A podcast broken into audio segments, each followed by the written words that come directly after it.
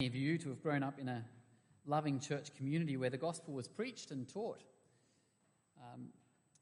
On the screen there'll be a photo from our 1980s gathering, and when I found this recently and looked at it, I couldn't help but feel very sentimental. And we could recognise a lot of faces there. The question that came to mind as I did look at it is, where are they now? The person on the front left was my pastor at the time, getting ready to preach. He's got his little microphone hooked up. From this time, there were people looking forward. They're engaged in something. And there were some happy stories that have come in the last 30 years since that time, some tragedies. Some have gone to be with the Lord. Some disappeared from the life of any church. Some would just come, and this is a Christmas event, just come for occasions like that.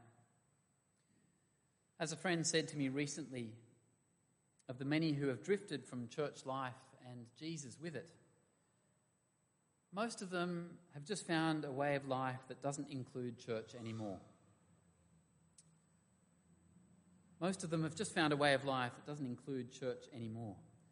This is a story from all around Australia, isn't it? It's such a shame. For Christ's people, the celestial city is in view. It's just across the water. That's just a bad photo, but it almost looks like there's a bright light there, doesn't it? The city is just in front of them. You can remove the photo, thanks. That beautiful phrase Peter uses in verse 13, the home of righteousness, to describe heaven, is moments away. What I'd love to tell these beautiful people is what God tells us this morning, if I had a chance to go back and speak to them. But friends, you are in today's photo of the Christians gathered here this morning. What will come of you in 30 years' time? Souls made for eternity. God wants you to be among those who will wait well. And so the question is, will you?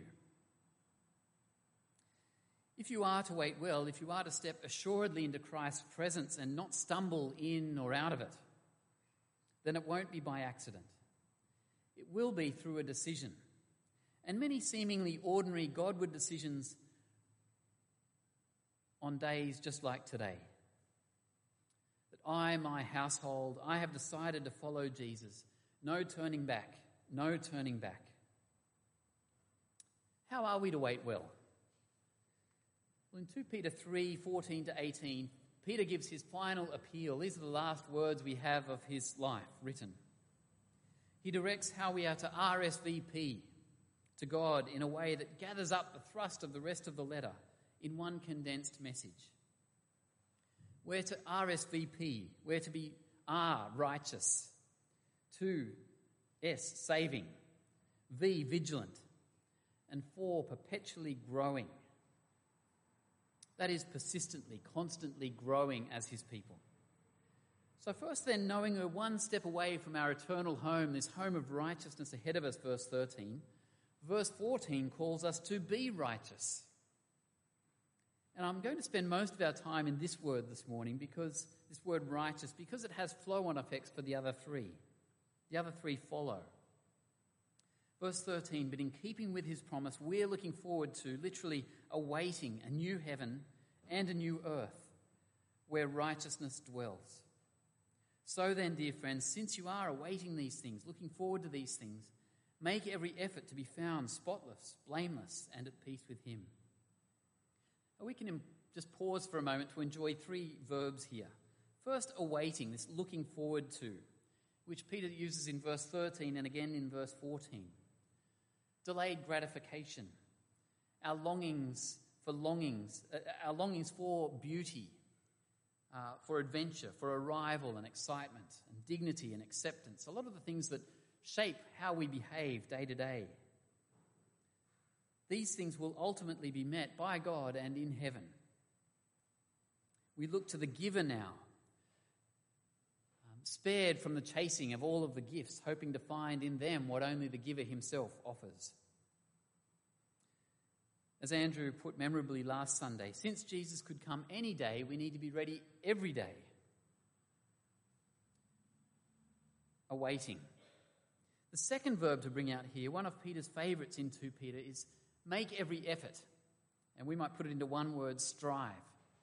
Strive, DPC, strive. That would be the message to the photo today. If life's hard, if it feels like a battle, well, it is. The Bible makes that battle very clear. Sin is enticing. It's so deceptive. Foolish options are in every direction but his.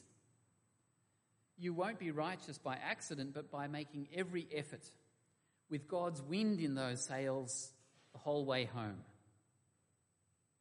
And the third verb there, being found. So then, dear friends, since you are awaiting these things, make every effort to be found, spotless, blameless, and at peace with him. How will you be found in 30 years from now? That's an interesting verb to pick, isn't it? But to be found is a passive verb, a passive activity.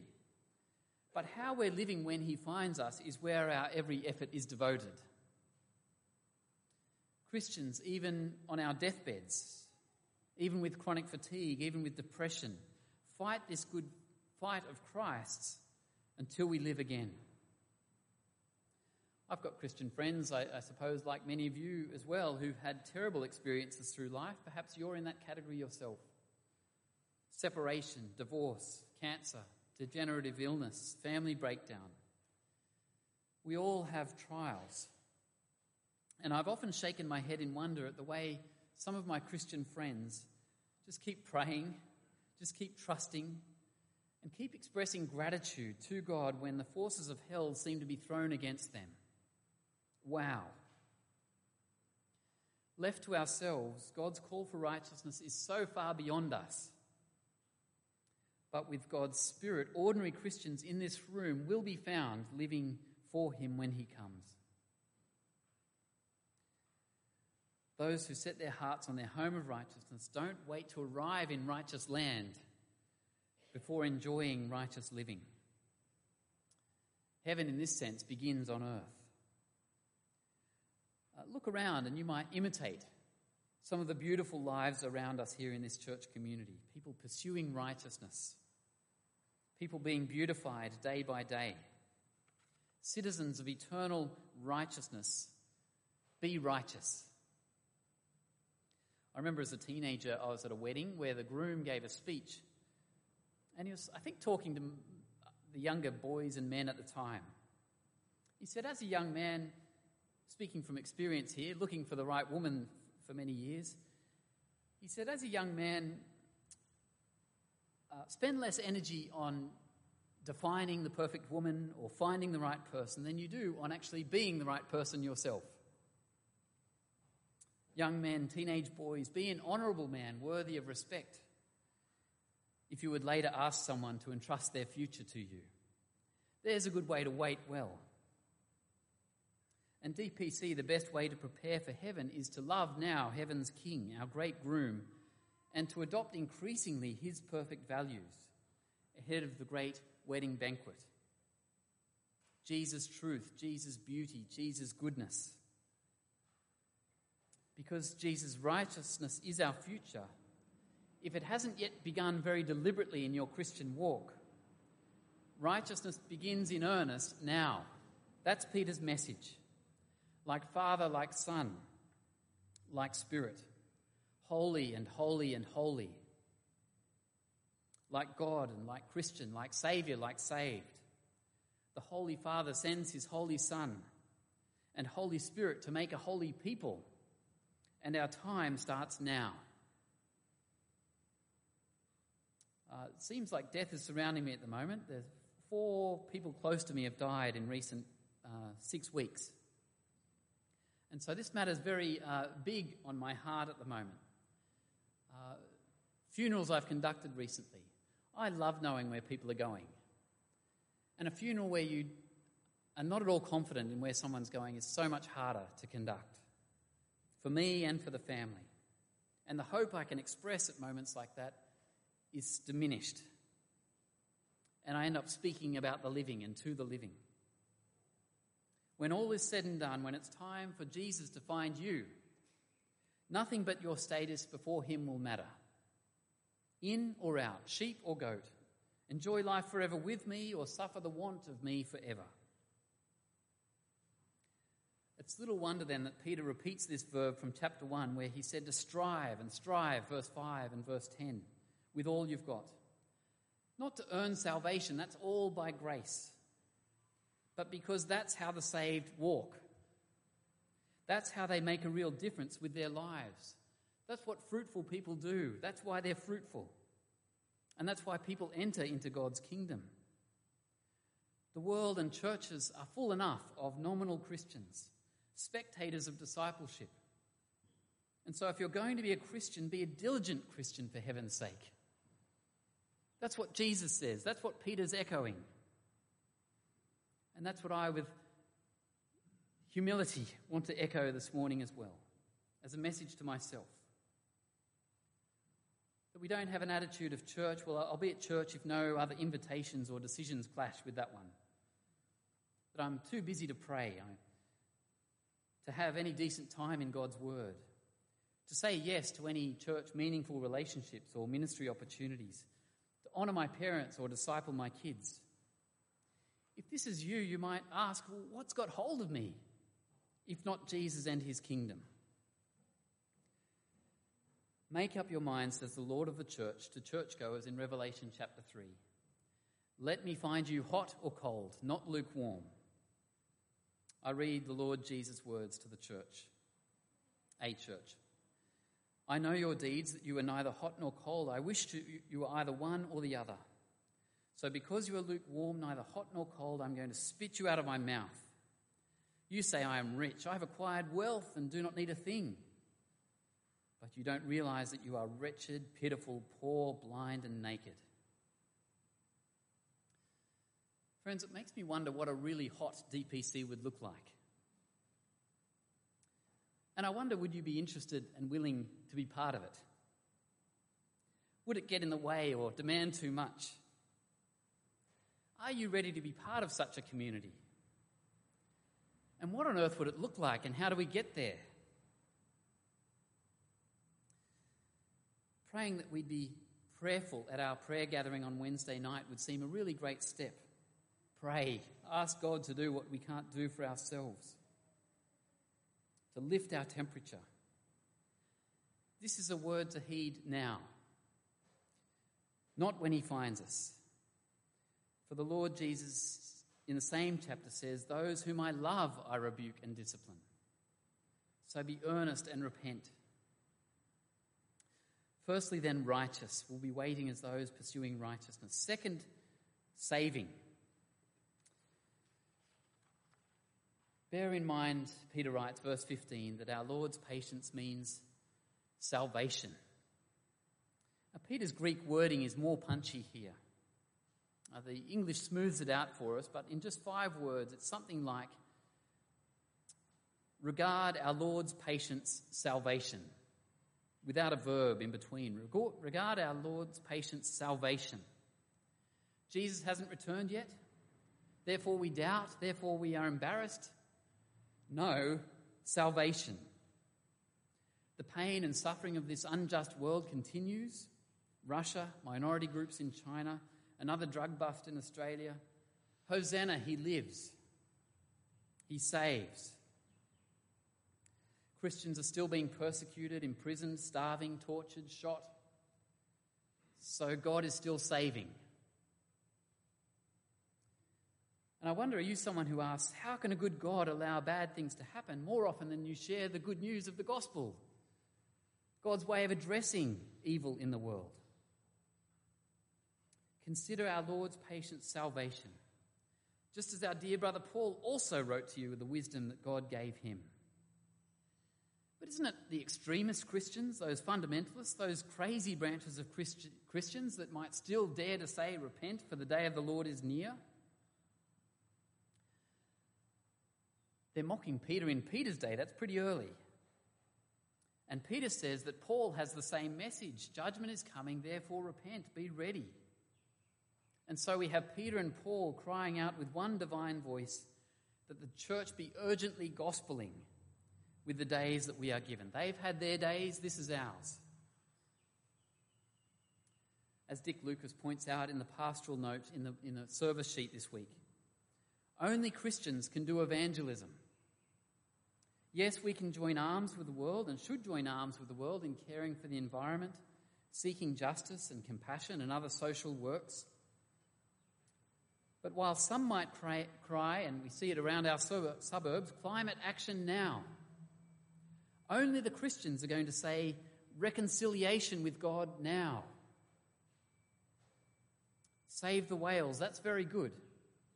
But it's the church's focus to say, save the humans. We see humans not primarily as a blight or a threat to the planet, as they seem to become, but as creatures with immortal souls that will not by default rest in peace. And if you are to be more like Jesus, then this project of reconciliation with God must mean more to you tomorrow than it does today. Righteous, saving. And third, RSV, vigilance. Verses 16 to 17. Paul writes the same way in all his letters. It must be important. Speaking in them of these matters. His letters contain some things that are hard to understand. I'm glad Peter thinks that as well. Some tricky things in Paul's understanding. He's describing things bigger than words are meant to capture, which ignorant and unstable people distort, as they do the other scriptures, to their own destruction. Therefore, dear friends, since you've been forewarned, be on your guard, be vigilant, so that you may not be carried away by the error of the lawless and fall from your secure position.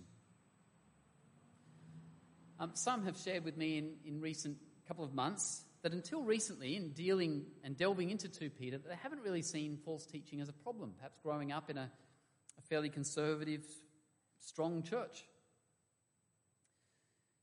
And so the plague affecting Australian churches and churches around the world is something that just hasn't been on their radar. In the Uniting Church, where the denomination I came from, they couldn't agree that the Bible is the Word of God. And so as a denomination, they settled on the Bible containing the Word of God. Small difference, huge difference, creating doubts and wriggle room on every page of Scripture. Is this God's word, or is this Paul's homophobia or something else showing itself? The serpents, did God really say, becomes the question of our college lecturers and our pastors and their emptying churches. The decline of Christianity in Australia need not be any mystery. The gospel has been put aside. God's precious word neglected, distrusted. One of the alternatives along the way has been taken. False teaching is rarely labelled as such. It's packaged as a fresh reading. It's prosperity God would surely want you to have. God wants us all to be happy in the end, doesn't he, right? One of my friends just announced on Facebook that he's done more reading and thinking, and now he endorses same-sex marriage as a pastor. And I grieved as I read over the names of my church friends who like his post. Another contemporary virtue in our culture is to affirm, unless you're a judgmental person. Be warned, be on your guard. This is the air we breathe. Don't be carried away by the lawless. Lawless because they've left Scripture, and so they have no other reference, no other law, no other teachings. What does the Bible say? That's the question for our church. Not what do we want the Bible to say, or what do people want to hear from this church. I find in ministry I'm not needing people helping me to be more sensitive to the world around me, important though that is. I'm needing people to pray for me that I'd hold the line with God's word when every pressure is to do otherwise. I really appreciate my wife for encouraging me to hold on to God's word, to hold the line. Pray for your elders. Pray for your home group leaders. Pray for our church as a whole that we be vigilant, unembarrassed, unafraid to trust and declare what God says. You might remember the tragedy in 2016 when an engineer mistakenly mixed up the oxygen and nitrous oxide gas lines in the Bankstown Lidcombe Hospital. How distressing. You reach trustingly for a source of life only to be offered a source of death. And so too we who speak in God's name but twist and distort his words, thinking we're doing others a favour. It's not that we save ourselves by our vigilance. It's not salvation by works. It's not meant to create undue fear. Calvin explains, this is not meant to shake our... I'll quote him. These words are not meant to shake the firmness of your faith, which rests on God, but to correct the sloth of our flesh. As long as we're in the flesh, our tardiness must be roused. And this is fitly done by having our weaknesses and the variety of dangers which surround us placed before our eyes. We need to be aware of the danger to avoid them. Forewarned, verse 17, is Peter's words, that we might be ever on guard. Righteous, R, saving S, V, vigilant. And this leads to 2 Peter's final wonderful verse, verse 18. And I love the way you read it, Kaz. Verse 17 and 18 together encapsulate pretty well the entire message of 2 Peter. And so if you've been dozing the last 6 or 7 weeks, or just joined us today, verses 17 to 18 really capture the essence of the letter. Therefore, dear friends, since you've been forewarned, be on your guard so that you're not carried away by the error of lawlessness and fall from your secure position. But here's where our fourth point, perpetual growth, comes in. Grow. Persistently grow in the grace and knowledge of our Lord and Saviour, Jesus Christ. To him be glory both now and forever. Our call last year as a church, when we needed to look at staffing, was let's grow DPC. Let's aim to grow as disciples, to strengthen who we are and what we do, and pray that the Lord might add to our number those being saved. For Christians, growth isn't a seasonal activity. Growth is not just for special Christians.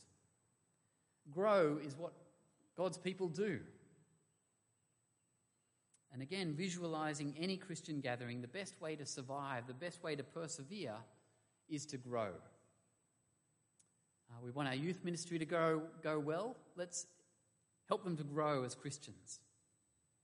Christians don't tread water. We don't stand still. We aren't simply going through the motions of church or home group.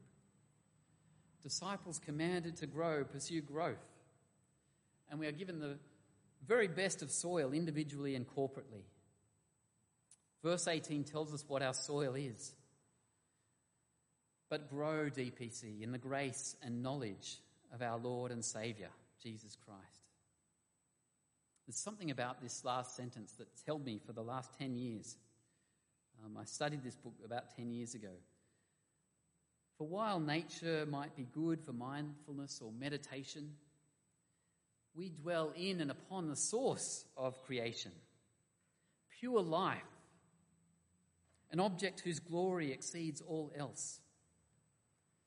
I just love the phrase, to grow in grace. What does that even mean, to grow in the grace of Jesus? We come to know it a bit, and Peter certainly knew it well.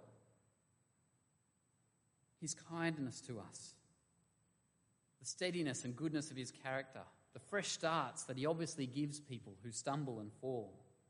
Grow in that grace, and grow in the knowledge of him as well. Pursue him, understand him, learn from him. Have a humble posture before his word, to be a grower. This Jesus of Nazareth was the best mate Peter ever had, I take it.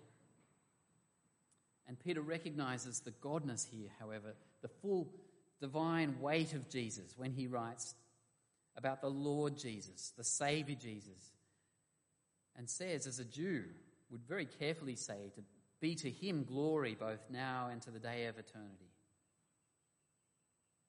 There's something about that kind command that's so wonderful. Even if it's impossible, it seems for me to grasp. I want to bottle it.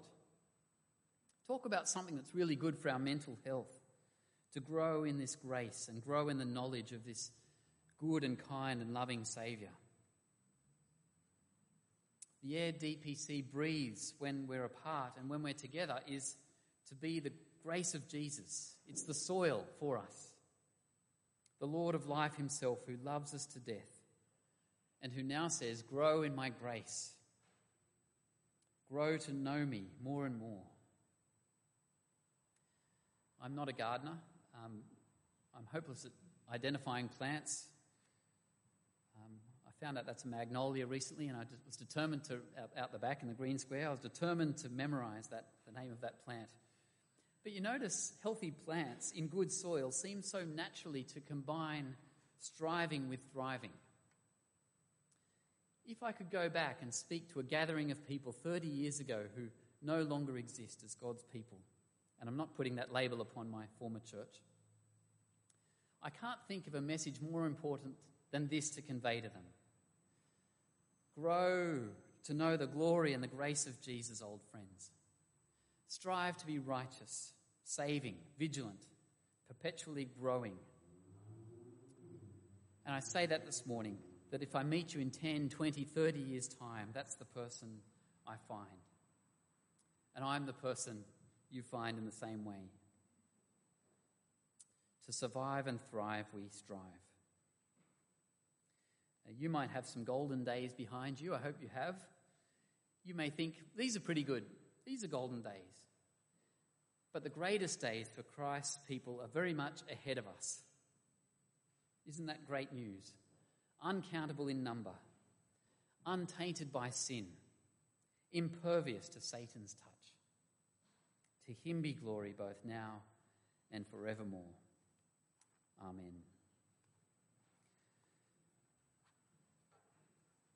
Friends, let's, before we receive the Lord's Supper, let's commit our way to God in prayer.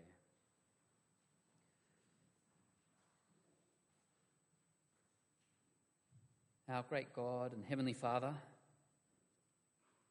eternal, gracious Son, and Spirit of holiness who works in us so powerfully day by day to choose the ways of Jesus over all the other options.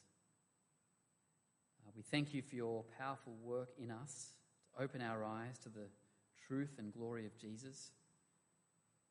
We say sorry too for the ways we've neglected that great privilege, that vision, both of the past and the present and the future as well. And we pray that we might be awoken this morning by your word, to be as deliberate as we should be about the things that matter most. Lord, forgive us our waywardness. Forgive us for the way we've let so many other priorities dominate and constrain and choke our effectiveness for you. Help us as a church, Lord, to take a step at a time, but to take steps of faith and to begin those steps, every step with prayer. That you be brought in and that your glory be our chief concern. Pray these things. We pray these things for ourselves and for each other, those with us this morning, those not yet with us, but that you might bring through our doors. We pray that we'd be a gracious, loving community with a great love for the lost as well, compassion. And we ask these things in the strong name of our Lord and Saviour, Jesus Christ.